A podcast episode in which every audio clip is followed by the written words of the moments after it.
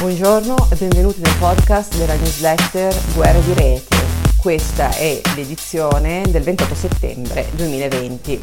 Oggi iniziamo a parlare di elezioni presidenziali americane. Infatti un fantasma, uno spettro si aggira per gli Stati Uniti in questo momento ed è il fantasma dell'interregnum, ovvero l'intervallo fra la data delle elezioni presidenziali il prossimo 3 novembre e il giorno in cui il nuovo presidente dovrà giurare e insediarsi il prossimo gennaio.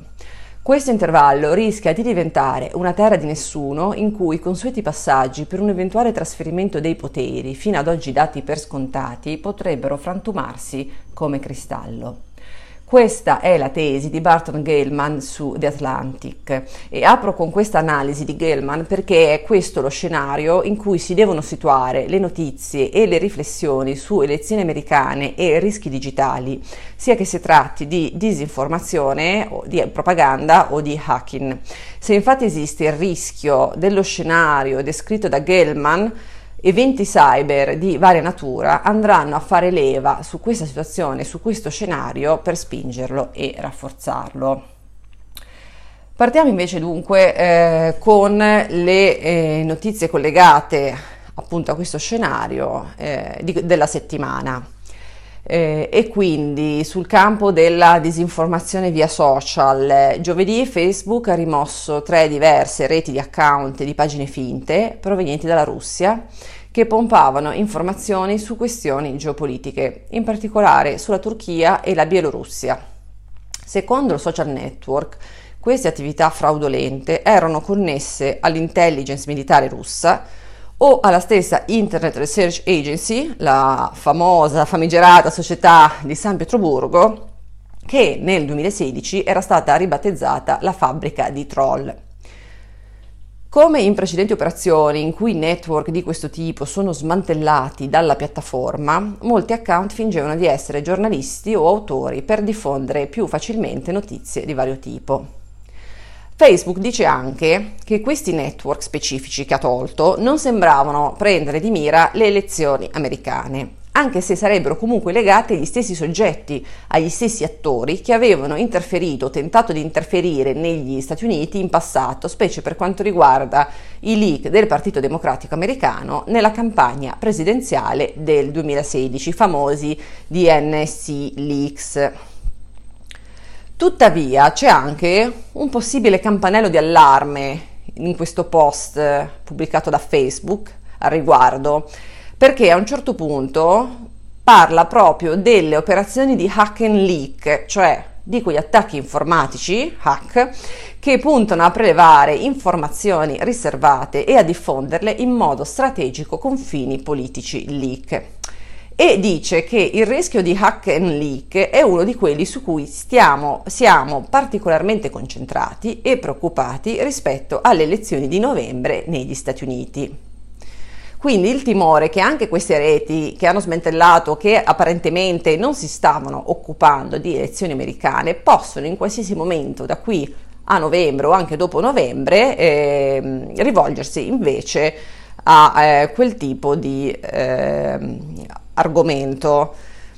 è come se si temesse o se si fiutasse eh, dei possibili nuovi leak da qui ai prossimi mesi. Questa diciamo è un po' l'impressione anche di alcuni osservatori online rispetto al post di Facebook.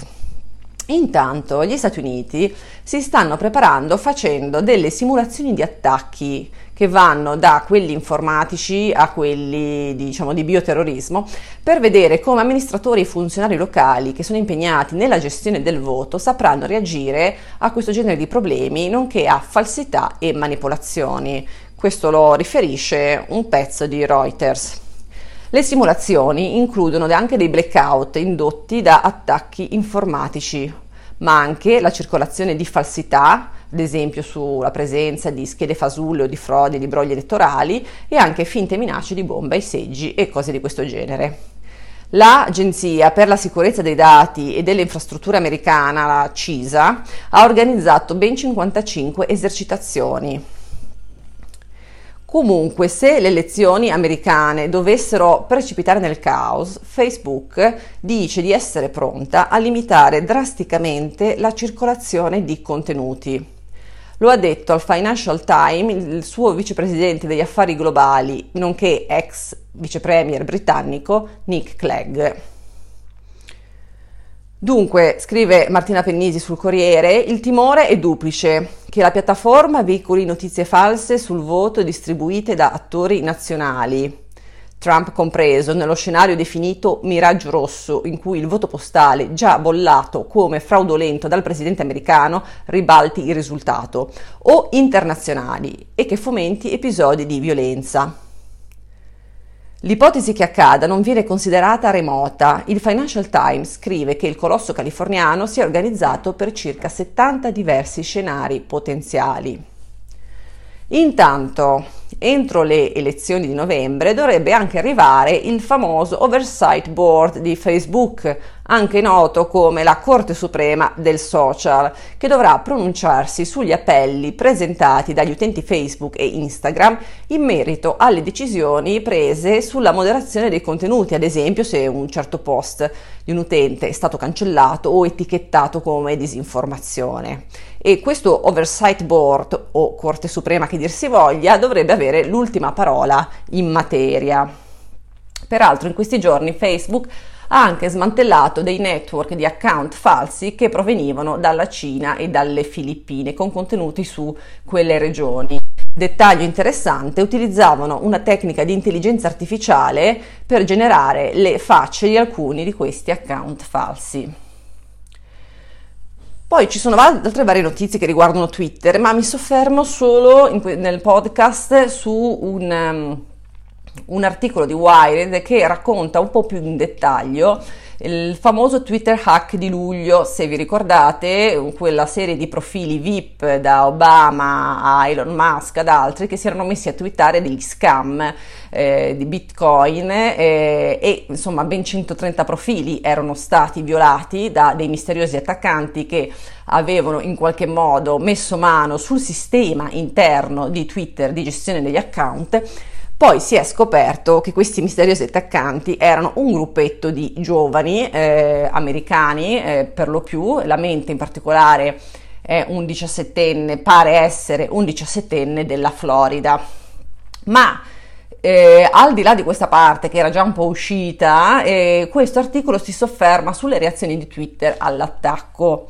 Eh, innanzitutto eh, ribadisce che questo attacco è stato condotto attraverso appunto del phishing contro alcuni dipendenti. Un phishing però fatto via telefono, che tra l'altro in gergo viene anche definito phishing, da voice phishing, in cui in pratica gli attaccanti hanno chiamato chi si occupava del supporto tech o del servizio clienti chiedendo loro di fare un reset della password. Li hanno in qualche modo convinti, evidentemente sono stati convincenti e ehm, alcuni quindi di questi dipendenti hanno eh, abboccato, sono andati sul sito indicato dagli attaccanti, hanno messo le loro credenziali, inclusi i codici per l'autenticazione a più fattori.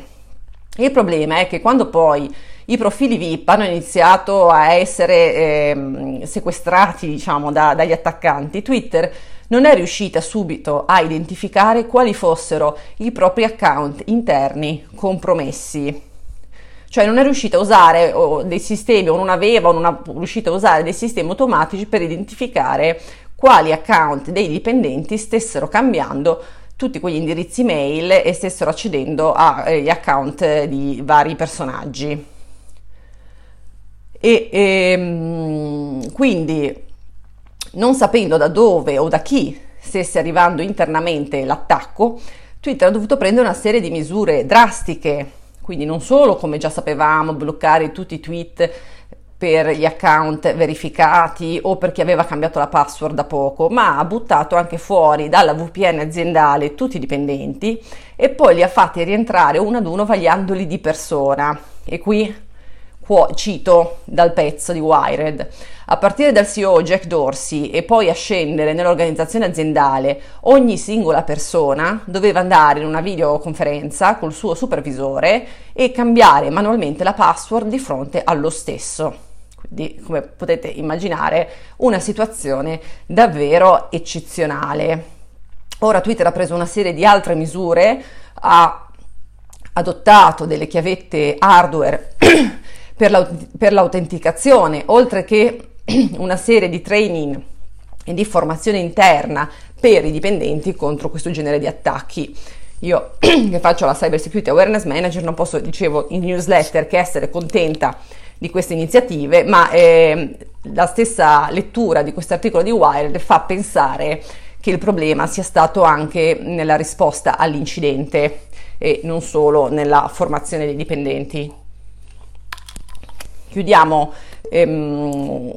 diciamo questo podcast ehm, che ricordo è sempre una edizione ridotta della newsletter quindi non, non passo in rassegna tutte le notizie della newsletter. Con questa storia, queste sto- più storie in realtà in questa settimana su una serie di giornalisti che lavoravano per varie testate, molti sono, giorn- molti sono giornalisti tecnologici che hanno deciso di lasciare le rispettive testate per ehm, lanciare una propria newsletter in genere su Substack, ma non solo su quella piattaforma, che peraltro è la stessa piattaforma che uso anche io nella newsletter. Quindi il New York Times addirittura fa il punto su un trend che è andato accelerando in questi mesi, forse anche grazie alla pandemia e che comunque nasce da diversi fattori, sicuramente la crisi del giornalismo e dei suoi modelli, sicuramente l'insofferenza di alcuni autori verso certi processi editoriali, modalità di lavoro, sicuramente la ricerca di un rapporto più intimo e diretto col pubblico e il desiderio da parte degli stessi lettori di contenuti specifici e a sua volta di un rapporto di fiducia diretto più verso una persona che verso una testata. E poi il tipo di fruizione molto semplice, pulita,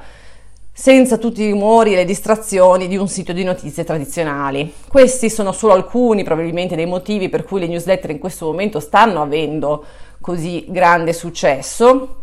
e, e ci sono un po' di articoli che cercano di ehm, capire quanto poi possano essere sostenibili come modelli per, per, i giornalisti. Sicuramente ci sono firme importanti come quella di Casey Newton di The Verge che appunto recentemente è passato eh, a, diciamo, a lanciare una sua newsletter di, di, restano comunque molti interrogativi sul, aperti secondo me sulla sostenibilità, sulla fattibilità, ma è sicuramente un trend molto interessante. Poi c'è un pezzo di Axios che dà anche un po' di, di numeri, ad esempio dice che una piattaforma come Substack ha 250.000 abbonati paganti e che la top 10 delle sue pubblicazioni raccoglie all'anno 7 milioni di dollari. E vedremo, insomma, vedremo se, eh, se le rose fioriranno e, e, nel frattempo io comunque vi aspetto sia sulla mia newsletter che eh, nel podcast e ci vediamo la prossima settimana. Ciao a tutti!